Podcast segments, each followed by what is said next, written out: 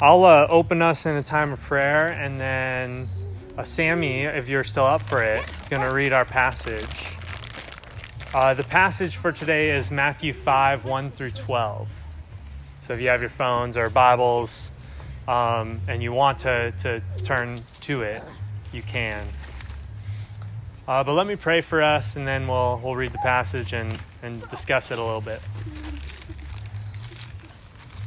God, I just uh, so grateful um, that uh, under any circumstance, Lord, we can gather together um, in your name, God, and open up your word together, and you can speak uh, a fresh truth to us, Lord. Um, I pray that as you've brought this group together tonight, that you've prepared us for what you have to say to us tonight. Um, that as we read about uh, your son Jesus, we would um, look at him with fresh eyes and we would understand him in a new way. And in doing that, we would uh, just be formed uh, more in his likeness um, and we would walk more in step uh, in his ways. Um, thank you for, for the guests that we have with us today. Just pray a blessing over them, uh, safe travels whenever they return to their home, and um, just thank you for bringing them to be with us here today. In Jesus' name, amen. All right, Sammy.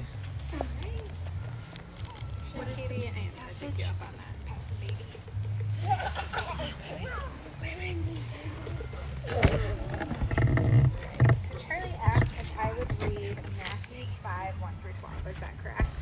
That's right. Okay, perfect. I want to make sure I wasn't going rogue here. We're going to start at Genesis 1. um, all right, the Sermon on the Mount. Seeing the crowds, he went up on the mountain. And when he sat down,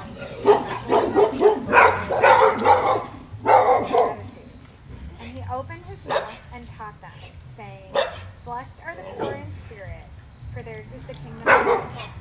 Blessed are those who mourn, for they shall be comforted. Blessed are the meek, for they shall inherit the earth. Blessed are those who hunger and thirst for righteousness, for they shall be satisfied. Blessed are the merciful, for they shall receive mercy. Blessed are the pure in heart, for they shall see God. Blessed are the peacemakers, for they shall be called sons of God. Blessed are those who are persecuted for righteousness' sake, for theirs is the kingdom of heaven. Blessed are you when others revile you and persecute you and utter all kinds of evil against you falsely on my account.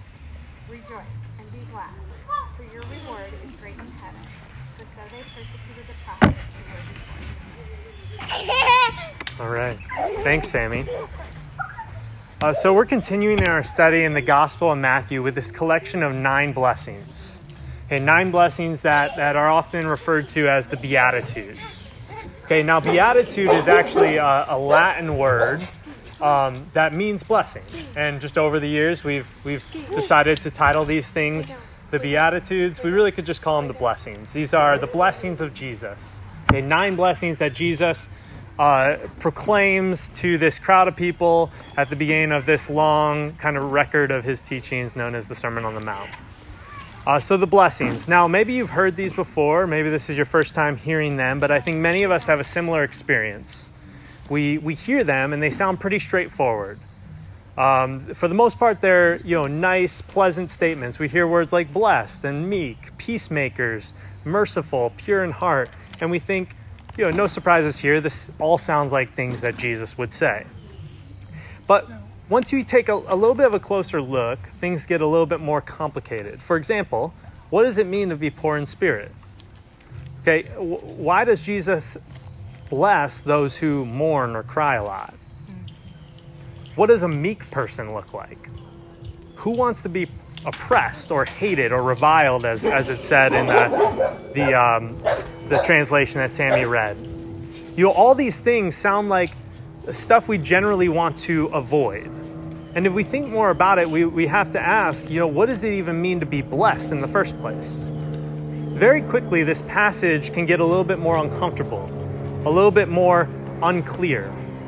You know, of course, I want to be blessed, but uh, I don't want to mourn a lot. Being poor in spirit doesn't sound like too much fun. I generally prefer that people like me, not revile me and, and talk poorly about me. So, what is Jesus really trying to say? Well, before we dive further, I think it's important to get a little context for our passage. Um, and there's two types of context. I've talked about them in the past week without really giving a name to them. But I think it's important uh, just to, you know, it sounds maybe a little academic, but just be aware, like when we read a passage, two types of context that's really you know helpful if you really want to dive deep into the passage. The first one is literary context, and that really just means how does this passage fit with everything that's around it? Okay, and the second is um, uh, cultural context or historical context, and and by that I mean you know what's going on uh, behind the scenes, what's going on in the background, the things that we don't necessarily read uh, what what are the people that are hearing this for the first time? What are they thinking? What are they experiencing? And how are they receiving this? That's sort of the cu- cultural and, and maybe historical context. What's happening behind the scenes of the passage? So we're going to look at both contexts really briefly, and then well, not really briefly, but somewhat briefly, and then we're going to jump into the passage itself. Uh, so first, literary context. Okay, so these nine blessings, as I said, are are part of a larger portion of the Bible. If you heard the titles as Sammy read them, it's it's part of this Sermon on the Mount. Okay, that we we often we, we refer to as the Sermon on the Mount uh, because Jesus is standing on a hill when he gives it, and um, and, and this sermon takes up the next three chapters of Matthew, Matthew 5 through 7. It's the longest continuous portion of Jesus' teachings that we have recorded in the Bible. It also contains some of the most well known parts of the Bible for Christians and actually non Christians alike. Um, so we're going to spend quite a bit of time uh, in these next three chapters because this is just so important. There's so much here, um, it's so valuable, uh, and it's really well known, but we often miss a lot of what's here, um, partially because uh, we think we know it so well. So you may have heard a lot of this this sermon. Um, you know, it has quotes that, that we or verses that we love to quote, things we love to put on posters. I remember when I was in uh, middle school, we'd have the golden rule on the wall, right? Do unto others or, or treat others the way you want to be treated. Jesus came up with that. Okay, um, that's right here in the sermon. A lot of these beatitudes are things that we're familiar with. Uh, some of the other stuff Jesus will share are all things that uh, many people have heard and it's so easy to miss um, kind of the deeper meaning of some of these things uh, if we don't really try to understand the radical perspective change that Jesus is calling us to, the radical life change. If we really don't uh, put ourselves in the place of the people in the crowd that he's speaking to, try to understand them and, and sit in their shoes for a bit, hearing what Jesus is saying. There's some really powerful things here. So, what is the Sermon on the Mount? Well, it's, it's Jesus' most complete explanation of the kingdom of God. Okay, so if you read in the Gospels, it says often Jesus went around proclaiming the kingdom of God or the kingdom of heaven. He said, I came to bring uh, or proclaim or preach the kingdom of heaven. That's what he's doing right here. The Sermon on the Mount is, is that. He is proclaiming the kingdom of heaven. And Jesus would, Jesus would travel around uh, giving this message. Town after town, he would perform miracles, he would cast out demons, he would share meals with, with people, and then he would teach. And he would teach these things that we see in the ter- Sermon on the Mount. Um, and uh, this is why in the Gospel according to Luke, we have a very similar collection of teachings. Okay, it's called often called the Sermon on the Plain. Um, and we get hung up if we think this is the same instance, but it's really two different explanations of two different teachings uh, but you know, it's really important what Jesus had to say, so he said it to to everyone. Um, but the Sermon on the Plain happens in a different place. Uh, a lot of the words and and the packaging is different, but the theme is the same. This is the kingdom of heaven. This is what the kingdom of God looks like. So this is it. If we want to know what Jesus means by the kingdom of God, he breaks it down right here for us in the next three chapters. And I'm hoping that over the next couple months, because we're going to spend some time in this, really trying to understand this, uh, that we gain a bit better understanding of, of Jesus, of the message that he came to bring, and how he invites us to participate in his kingdom today. So that's the literary context. The cultural context um, is something we need to gain a better understanding of as well. What's going on behind the scenes? And to do that, I, I want to answer two questions. Who is Jesus speaking to, is number one. And number two is what does it mean to be blessed, or why does Jesus even do this, start his sermon with these series of blessings? So, number one, who is Jesus speaking to? Well, Matthew 5, verse 1 says, Seeing the crowds, Jesus went up on the mountain, and when he sat down, his disciples came to him. Now, disciples, we think 12, right? But in Matthew, uh, Jesus doesn't gather those 12 intentionally until Matthew 10. So disciples means followers, okay? Every, every teacher had a group of followers. It wasn't always 12. Uh, Jesus had a group of followers. Right now, he's called four of the fishermen to follow him. He hasn't said, You're my special disciples yet. Um, so when he says, you know, there's these crowd of people, and then these these followers kind of come to him. That's what's happening. He's speaking to this crowd, but you have this kind of group of people that have been following him town to town, who are are gathering close to hear what he has to say. Um, so who are in these crowds? Who are the people that Jesus is speaking to? Well, we have to turn back uh, just before our passage to Matthew 4, verses 23 through 25. At this point, as I said, Jesus has these four fishermen who have dropped everything their jobs, their families, they've left it all behind to follow Jesus, and he's been walking around town to town. And this is what uh, Matthew 4, verse 23 through 25 says. He went all throughout Galilee, teaching in their synagogues and proclaiming the gospel of the kingdom, healing every disease and every affliction among the people. So his fame spread all the way to Syria, and they brought all the sick those afflicted with various diseases and pains, those oppressed by demons, those having seizures, the paralytics, and he, he healed them all. And great crowds followed him from Galilee and the ten cities, from Jerusalem, Judea, and beyond the Jordan. So, based on this description of what Jesus was doing and the people who were coming around him, who do you think made up the crowds, as it refers to in Matthew 5 1? Fishermen right? The poor, the sick, the uh, the the oppre- demon oppressed, right? The paralyzed, the, the disabled, um, those who are unimportant, uh, insignificant, people that are or outcasts, the lowest of the low in some cases, completely worthless people. These are the people who have gathered around Jesus, at least how culture views them. Okay? So imagine yourself standing among this crowd. Maybe, you know, you're a poor farmer or some sort of craftsman. Maybe you've been dealing with this uh, skin disease your whole life and people don't want to get close to you or touch you because they think it's going to going to spread to them or you've been cursed somehow. Uh, maybe you, you're homeless and you've been living on the streets uh, begging for food and money and people have been stepping over you and you've been harassed every day by Roman soldiers. Um, however, you want to imagine yourself, you're in this crowd and you are a nobody. You don't have much, if anything. You're not respected. No one cares what you think. But you heard about this, this teacher, this man named Jesus, who goes from town to town healing people, casting out demons, and teaching in ways that are so different from every other teacher that you've ever heard. You hear he spends time and even eats meals with the poor and the sick and the sinners, insignificant people like yourself. And you think, I have to see this man. I have to hear this man for himself. You hear that he's coming to town, so you go to where the crowds are gathering and you push your way through the mass of people. And up on the hillside, you see Jesus. And he begins to speak and he says, Blessed are the poor in spirit. Blessed are those who mourn. Blessed are the meek. Blessed are those who hunger and thirst for righteousness and you think, wait a second, I think he's talking about me. I feel pretty spiritually poor. I mourn a lot. I'm definitely meek. I don't have any power.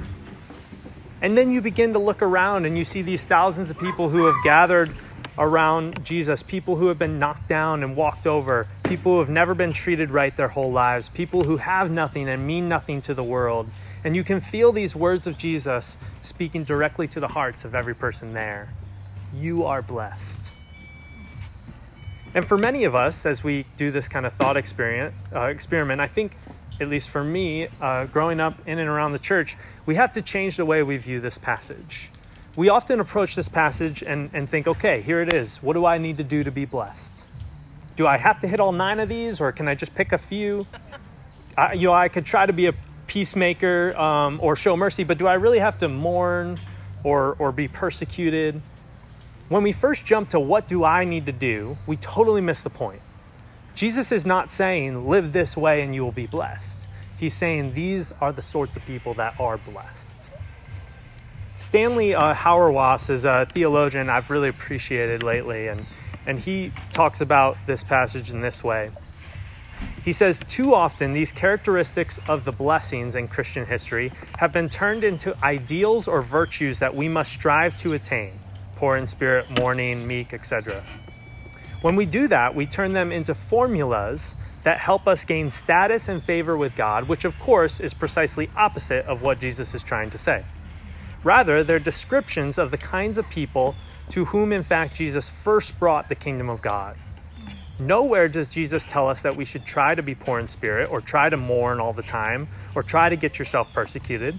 He simply announces the great surprise, which is that these people who are not significant or honored in their society are precisely the ones who have received the honor to be first among those invited into God's kingdom. So, who is Jesus speaking these blessings to? Who are in the crowds? The fishermen, the poor, the sick, the disabled, the demon possessed, the undesirables and unimportant people of the world. Jesus is saying to them, You are blessed. So, what does it mean to be blessed? Specifically, what does it mean for Jesus to call these people blessed? One thing that's important to understand is that this practice of a teacher proclaiming a series of blessings to a crowd was actually a really common thing. Okay, this would be something that as as they come to hear a, a teacher, they would expect. Um,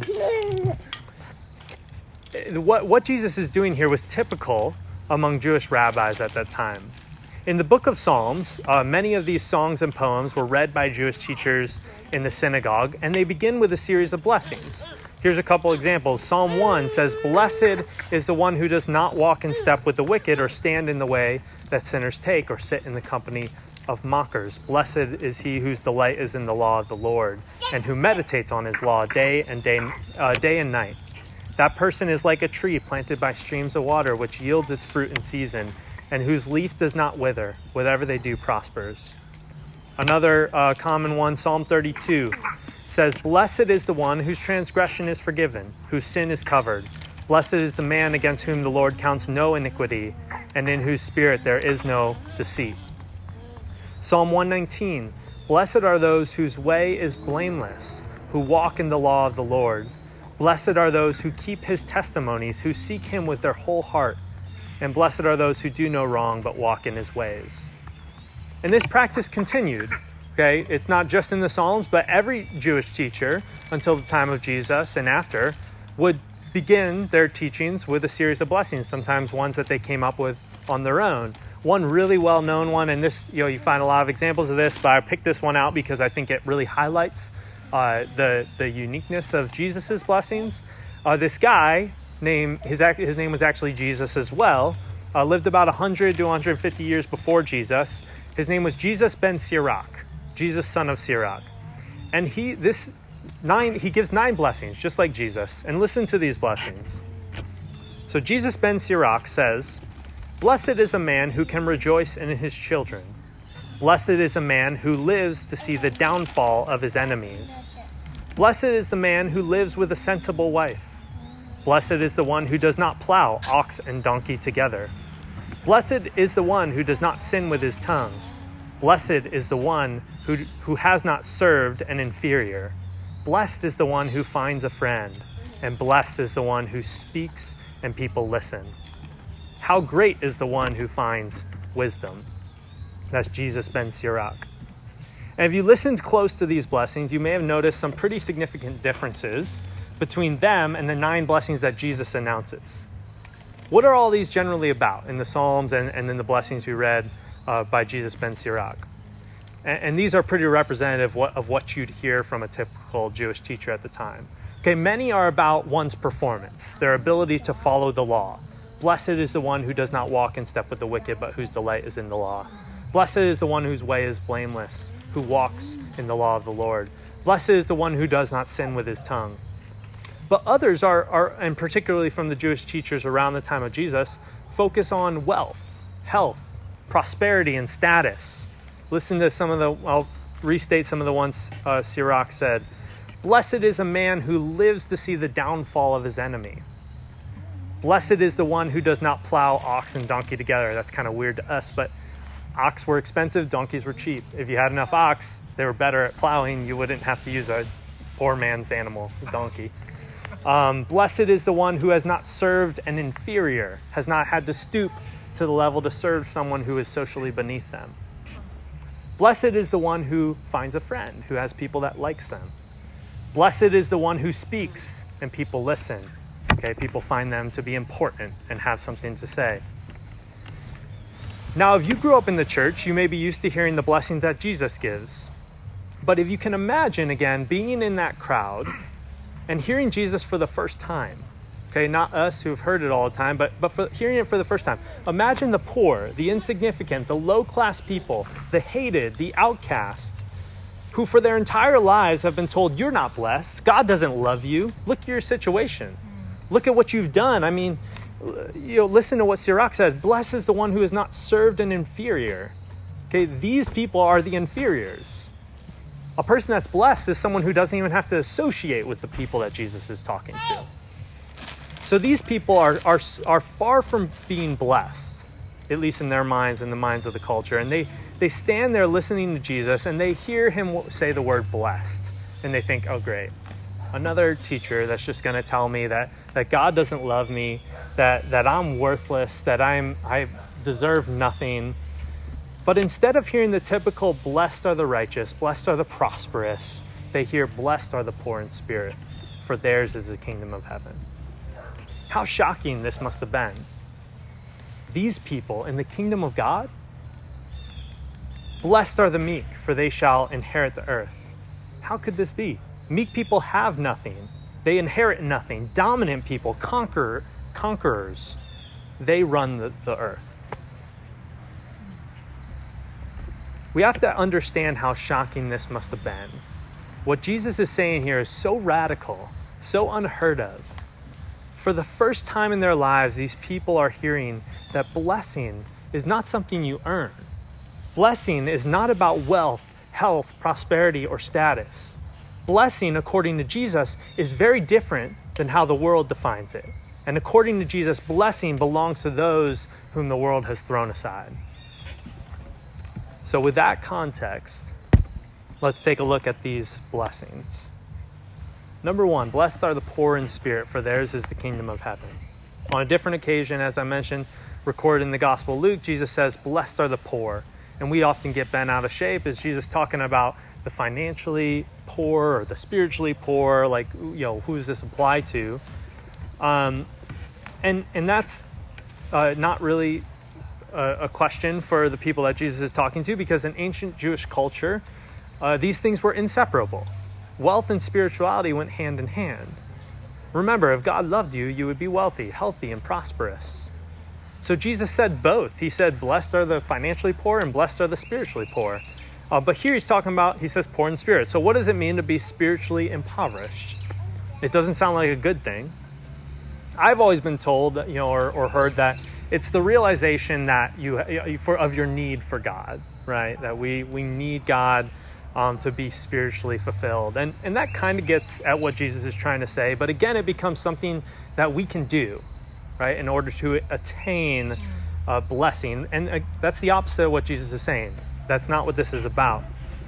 The people that Jesus is talking to were, in the eyes of the world, far from God.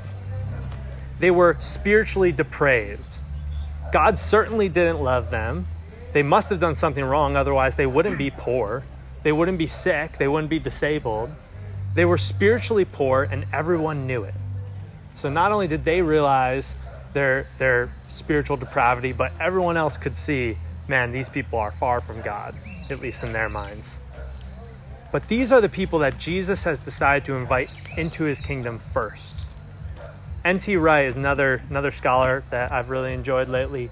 Uh, he says, "Blessed are the poor in spirit, for theirs is the kingdom of heaven." Doesn't mean you are the ones who will go to heaven when you die.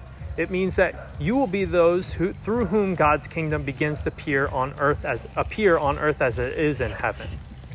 The Beatitudes are the agenda for the kingdom people.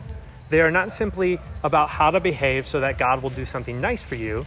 They are about the way in which Jesus wants to rule the world he wants to do it through these sorts of people, the poor in spirit. And if you're thinking right now, well, I'm not poor in spirit then, so you know this just doesn't apply to me, then you know, you're still thinking about it in the wrong way. This isn't about you or me. This is about Jesus' kingdom and how the people who have never been included in anything in their whole lives are the first that Jesus invites into his kingdom. These next three blessings uh, kind of fit together to paint a picture of, of this people that long for a better world. People who have this deep understanding of the brokenness of the world, largely because they've been victims of that brokenness. So the, the next three Blessed are those who mourn, for they will be comforted. Blessed are the meek, for they will inherit the earth. Blessed are those who hunger and thirst for righteousness, for they will be satisfied. So let's start here hunger and thirst. These are not comfortable feelings, right? If you've ever felt hungry, really hungry, or really thirsty, they can actually be painful. Now, why would someone have a physical and painful longing for righteousness? Blessed are those who hunger and thirst for righteousness. Why would someone feel that way? Well, it's because they know that things are not right. They feel that things are not right. They've, they've suffered from the fact that things are not right. And it's very easy, especially if you are not constantly impacted by the brokenness in the world, to ignore or distract yourself from the fact that things are not right. If you have a roof over your head and money in the bank, people love you and, and care about you, if you're healthy, we tend to think, you know, things are generally okay. Well, why is that a problem to view the world in this way? That things are generally good? Well, who is going to make all things right again? Who is going to repair the brokenness in this world? Who is going to restore broken people and broken relationships? Jesus. That's right, Jesus. To hunger and to thirst for righteousness is to hunger and thirst for Jesus to one day make all things right again. When we mourn over the brokenness of this world, we are comforted knowing that Jesus is making all things new. When we understand the magnitude of the brokenness of this world to the point where it causes us to be meek, helpless, humble, to realize our powerlessness, we end up looking to Jesus as our Savior who will conquer, conquer evil and establish His kingdom. And when we truly long for righteousness, we are satisfied by the only one who is righteous, and that's Jesus.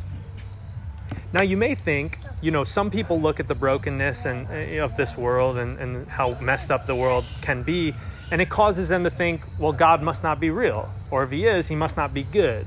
And that's true. There are people that come to this conclusion, but I think that conclusion comes from a, a misunderstanding of who God is.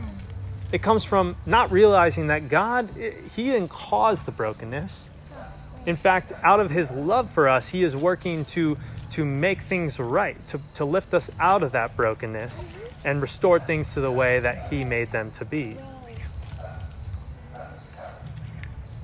And I would argue that, that people that have that misunderstanding about who God is, and, and they hold that misunderstanding largely because the church, speaking generally, has done a really bad job at mourning the brokenness of this world. We do a bad job at having a posture of meekness. And we often don't relate well with people who hunger and thirst for a better world. And the reason we don't is because we often don't agree with their solutions to the problems of this world. But if we were to to start to relate and start to connect with people who are are wanting a better world and aren't looking for that in, in Jesus, it's from a place of, of unity and empathy that we could actually point them to the true solution to the brokenness, which is Jesus. So you have all these people that that see this brokenness, they hunger for something better, but then they say God's not real or God's not good, and, it, and it's because of this mis- misunderstanding. And I, I think that I would venture to say that most of those people who come to the conclusion that because of the brokenness, God must not be real, they've had some sort of run in with the church that has given them a, a, a wrong picture about who God is. And we as the church, as we relate to them and, and connect with them, uh, in longing for a better world can show them who God really is and what He is really doing. So, the next three blessings, okay, I, I believe these fit together uh, as well. Here we don't have people that just see the brokenness in the world and long for a better world, but they have begun to join God in bringing about that better world. Blessed are the merciful, for they will receive mercy. Okay, blessed are the people who see a neighbor hurting and they offer relief for their pain. Blessed is the person who shows love and kindness and generosity to the person who has no one and has nothing. Blessed are the people who, when someone wrongs them, they, they don't hold it against them, but they show them mercy. They forgive them. Blessed are the merciful. Blessed are the pure in heart, for they will see God. In the Bible, when we, when we talk about someone's heart, we're talking about their, their innermost desires. Okay, what motivates you, what you love.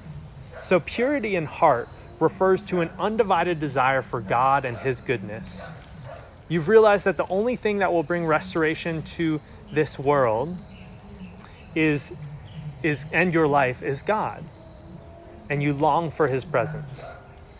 So to be, to be pure in heart is not to, to look to other things to distract you or numb you. You don't look to relationships or possessions to fix your life. You long for God and His presence alone. Blessed are the pure in heart. The, the last one in this series of three blessed are the peacemakers, for they will be called sons of God. You know, Jesus didn't only come to restore our relationship with God, between us and God, He also came to restore our relationships with one another, to bring us together in unity and love and, and community uh, in His kingdom, to mend the divides between people and people groups in this world. And those who God calls His children are the people that work to restore relationships, both their own and relationships between others. So if you see two people and, and they're at odds at one another, you don't go over to the side with one and talk bad about the other person, right? You do everything you can to, to help bring unity and peace to that relationship. Blessed are the peacemakers. And these last two blessings, uh, these last two blessings let us know that being blessed, according to Jesus, doesn't uh, mean that life gets easy. Blessed are those who are persecuted for righteousness' sake, for theirs is the kingdom of heaven. Blessed are you when others revile you and persecute you and utter all kinds of evil against you falsely on my account. Rejoice and be glad, for your reward is great in heaven, for so they persecuted the prophets who were before you. When you truly walk with Jesus, there will be opposition. And this makes sense if we look at Jesus' life uh, he, he faced op- opposition constantly, and it was mostly uh, from the religious, the spiritual leaders of, his, of the community. He faced spiritual opposition as well, as we talked about two weeks ago in the wilderness. He was criticized and hated by all sorts of people in the world, and he ultimately was killed for the things that he said or did, and many of the people who have followed in his footsteps have faced the same opposition. But Jesus says if you find yourself facing opposition because you're following me, because you're pursuing righteousness, if you find that people hate you or talk bad at you, you know that you are joining me in restoring the brokenness of this world. If, if, you're doing that, then rejoice and be glad. Because that's what happens when you're part of my kingdom. That's what Jesus is saying here. So, blessed are those who are persecuted. Blessed are those when, when others revile and, and persecute you. So, uh, concluding here, and then we're going to hear a word from Daniel. Uh, how should we respond to a passage like this? Remember, Jesus' point is not to say, do all these things so that you would receive blessing. He's speaking to a group of poor, insignificant, uh, hurting, and broken people, and he is saying, Here is my kingdom, where people who have been thrown out by the world are instead loved and valued. Here is my kingdom, now come be a part of it. That's what he's doing here. He's inviting these people in. And some of us might be thinking, wow, this like so much of this applies to me. You, you know, you can really relate to the people in the crowd, and, and this just speaks to you and where you find yourself in life. But others of us uh, might be feeling like this applies a little bit less to you. According to the world, you, you are fairly important. You are successful. You have value. So, what do we do with this, with, with these two kind of, uh, you know, we have people that, that might be all over the spectrum? Well, I think the best, uh, this is best answered by another quote from uh, Stanley Hauerwas, who I quoted before. Um, and he says this just listen real closely um, to this. The Sermon on the Mount is not a list of requirements, but rather a description of the life of a people gathered by and around Jesus. To be saved is to be so gathered. That is why the Beatitudes are the interpretive key to the whole sermon, precisely because they are not recommendations. No one is asked to go out and try to be poor in spirit, or to try to mourn, or to be meek. Rather, Jesus is indicating that given the reality of the kingdom, we should not be surprised to find among those who follow him uh, those who are poor in spirit, those who mourn, those who are meek. Moreover, Jesus does not suggest that everyone who follows him will possess all of the Beatitudes. But we can be sure that some will be poor, some will mourn, and some will be meek. And this is me here. The sermon gives us the most complete picture of what life is like in the kingdom of God. A true Jesus community, or as we say, church, an outpost, it's an outpost of the kingdom, and it values the people that Jesus values. Okay? A true community centered on Jesus values the people that Jesus values. If a church is made up of all people who look the same and live the same and, and think the same, then it's missing the mark. If a church values the same sort of people as the rest of the world, then it's not a community that reflects Jesus, it's a community that reflects the broken world. So if you find yourself not fitting this portrait of a blessed person as Jesus paints it, well, uh, you better surround yourself with people who do. Because that is where you will truly experience the kingdom of God in a community of people that comes from all walks of life, a community that values the people that Jesus values, a community that strives for righteousness, mercy, and peace as they follow Jesus together, lifting up the people who have been pushed down and knocked down by the world. That's what Jesus is saying here in these blessings. So I thought Daniel's story, I've heard it uh, a number of times, I thought it spoke really, really well to this passage. So we'd love to just hear from you for a few minutes.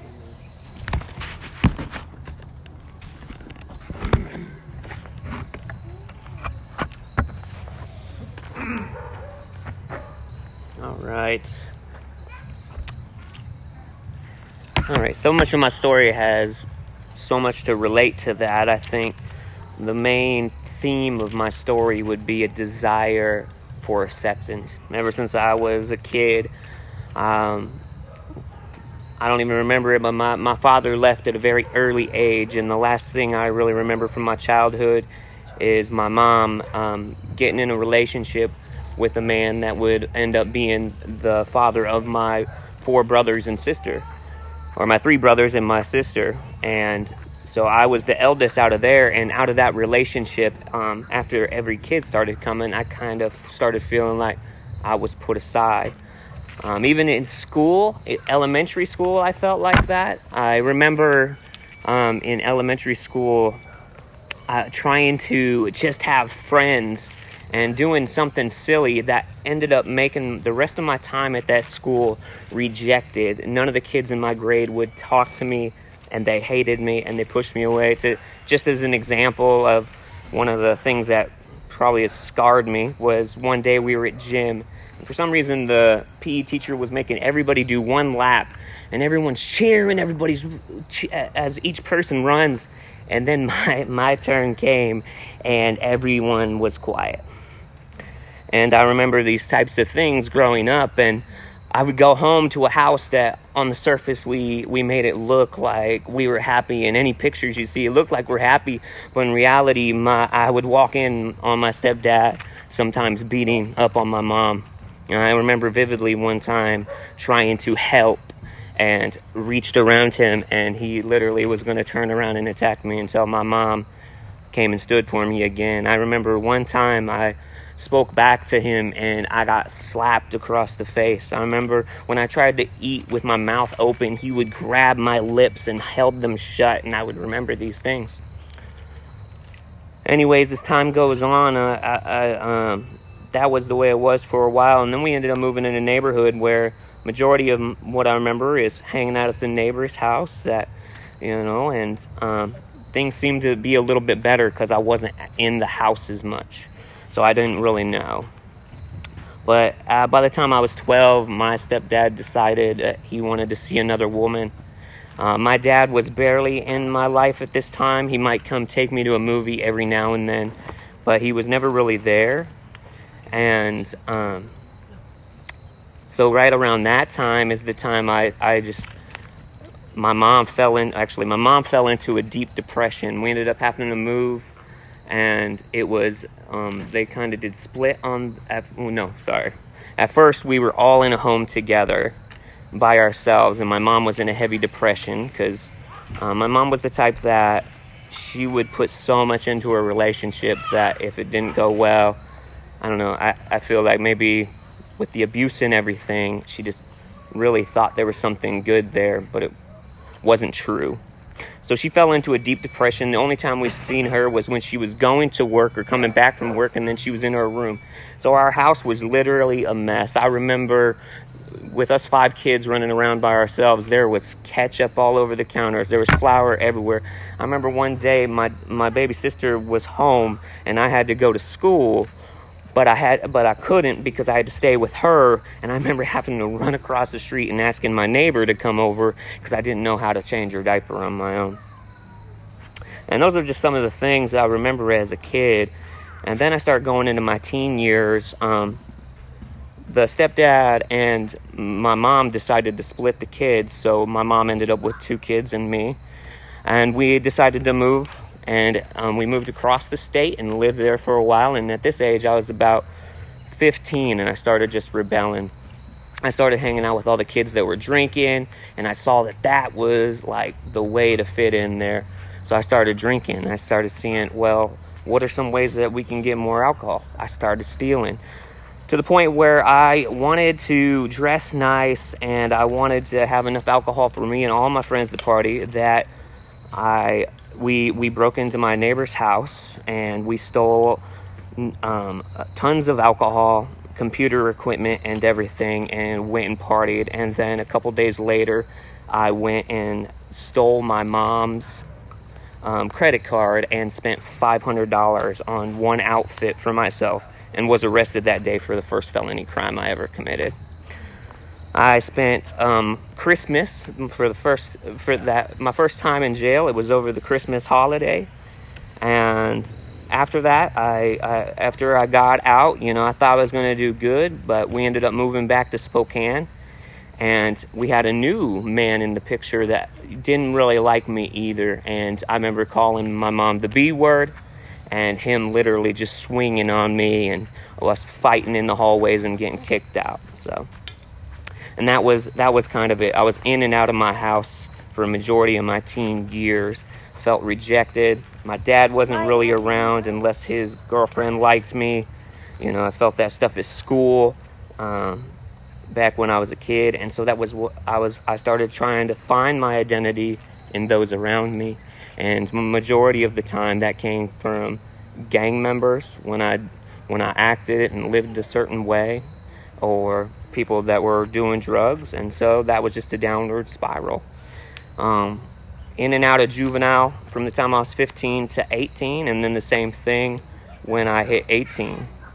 Um, when I hit 18, I was running around downtown Spokane, getting drunk, and just starting fights with for no reason. Taking what I wanted, doing what I wanted. The cops knew me by name, and I was watched and known down there. Um, sometime I had I, I could go back to my at this time my mom actually lost the rights to both of my children because we were living in a house that wasn't even built all the way and so um, the stepdad took advantage of that and called called the cops and did the right thing. I think now I can see thinking about it because it wasn't a safe place for anyone to live, and we were living in it. But anyways, the kids were gone. But then we ended up getting a new house. But sometimes I would stay downtown and just sleep under bridges because I was so drunk. So we're gonna fast forward a bit. After um, one time, I uh, I eventually committed I was committing crimes. I ended up going into jail for um, 22 months, and I was in the jail fighting a case for 22 months. And in that time, I started reading the Bible. I started to get to know who Jesus was. In fact, I'd say today, I'd say today that majority of what I um, what I know about Jesus came from that, and spending that time to the point where it ended up being where I was able to actually go around and share scriptures with other people. I was talking to murderers because I was on a floor that was um, high security. So I was talking to murderers, people with robberies, bank robberies, all types of people. And um, we would have conversations about Jesus and the Bible. And so I really thought that when I was going to get out, I was going to do well. But when I got out, I ended up um, doing well for a little while, meeting a girl that I knew from before, and we ended up getting married. And after after a little while, she, she was she was doing pills, so I started doing pills. Um, then we then the pill addiction turned into um, a heroin addiction, and then we had a meth dealer moving do- next door, so we started doing meth, and to the point where uh, and we had before this, sorry, before this we we had one child, and she already had a child, and then we had a third child. But then after we started doing the meth, um, eventually CPS came in and they took our children away. Um, we ended up losing our home because we we stopped paying our rent, and so we were both sleeping under bridges, uh, sleeping on the streets, sleeping where we could, um, and sleeping where we could. And she ran off, started doing her own thing. I started losing my mind. I tried to commit suicide um, by taking a needle full of chemicals and shooting it up. And then finally, I, after a few months, I, I just started hitting the streets and doing crime again until I got arrested the last time I was arrested. I ended up doing 22 months in prison that time. After I got out, I got into a clean and sober house. Um, in that clean and sober house, I did good for a few months until I met a girl, got back involved with the drugs, got back into doing all all all all the all the bad stuff. Sorry. Yeah, to the point where I was staying at a friend's house. I was having meth dealers in and out of his house. I was just back into trying to live off the streets and and trying to live the street mentality.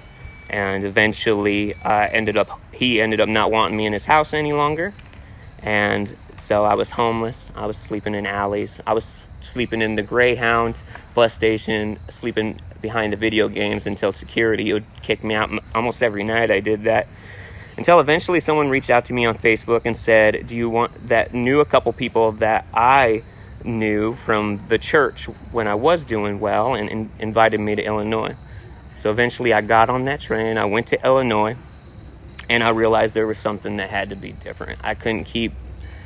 It was it was just the same thing for years. Jail, prison, wanting to hurt myself, feeling like nobody cared about my life at all. And so I start I found a church, I started going to that church and uh, at that church they actually shared my story and that's how I met my wife and and so now I stand here today. I'm 6 years clean and sober off of meth and heroin. I've been married with this beautiful woman and had these two great kids, a part of my life for the last 3 to uh, actually four years, three years married, and and so that is is is one of the victories in my life. But even after all those, even I feel like I'm doing your hand things, dude. I do I do that like after I watch somebody, like I'll do that with Kyle Idleman. I'll like be like talking and I'll like, I'm doing that dude's hands gestures. but anyways, um even even after being married and having a family and feeling like everything was together, I saw so many of those things creep back in me. The street mentality, the the pride, especially in my marriage, I saw these things and and there was moments where Katie would say, "What what what what who are you?" because I would look so different on some occasions. And so we struggled in our marriage with my sin and her sin and uh, even after and in in those struggles we we had a child that we actually lost she um, she died in birth um, and so so we you know we we struggled with that. I guess the point i'm going to say is jesus saved me and redeemed me and yet I see that just because we're on a play in a place where you know our lives are changed and Jesus saves us and we're still going to face those trials and tribulations. And what I've learned from those trials and tribulations is I can stand here today and share those things, but my marriage is stronger than ever. My, I feel like my, my, me and my kids' relationship are, are better than they were. Uh, I feel like moving here to Knoxville, God has showed me more of a purpose.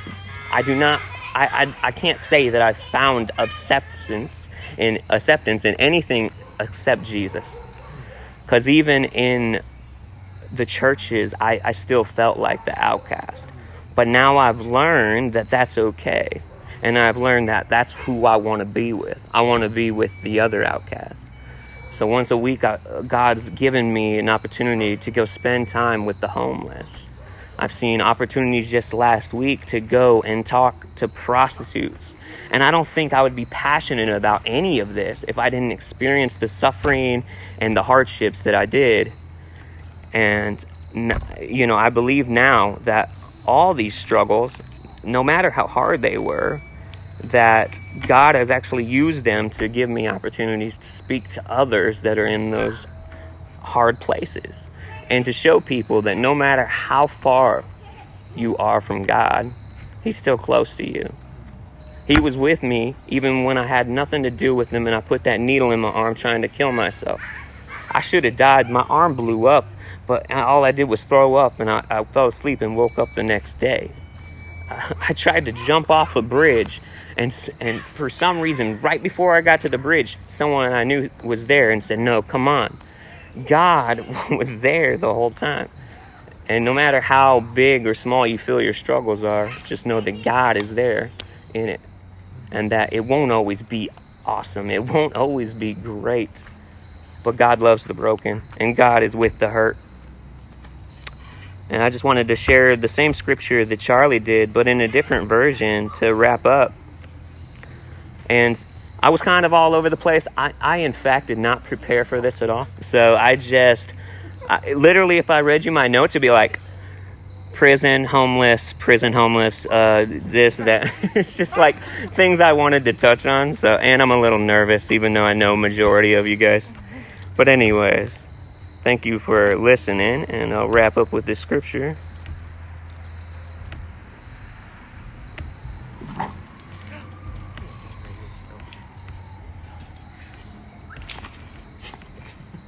All right, so this is the Beatitudes in the message version. You're blessed when you're at the end of your rope. With less of you, there is more of God and His rule. You're blessed when you feel you've lost what is most dear to you. Only then can you be embraced by the one most dear to you. You're blessed when you're content with just who you are, no more, no less. That's the moment you find yourself proud owners of everything that can't be bought. You're blessed when you've worked up a good appetite for God. He's food and drink and the best meal you'll ever eat. You're blessed when you are care when you care. At the moment of being careful, you find yourself cared for. You're blessed when you you're oh sorry. You're blessed when you get your inside world, your mind and heart put right. Then you can see God in the outside world. You're blessed when you can show people how to cooperate instead of compete or fight. That's when you discover who you really are and your place in God's family.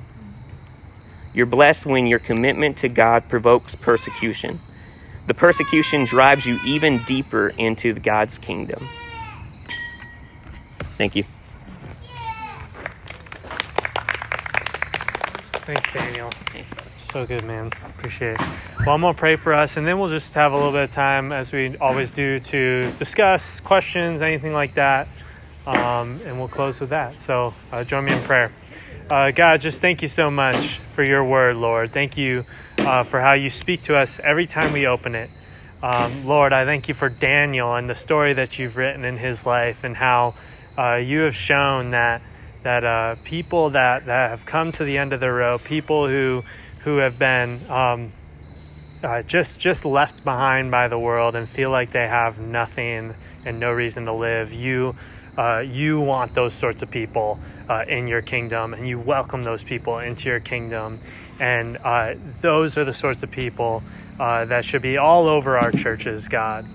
Um, so I pray for, for this community uh, that we would be characterized by the, these series of blessings and by this sermon. I pray for every church in this city uh, that people would be able to come as they are uh, in their brokenness and in their hurt and be able to be loved and welcomed as you uh, love and welcome those sorts of people into your kingdom.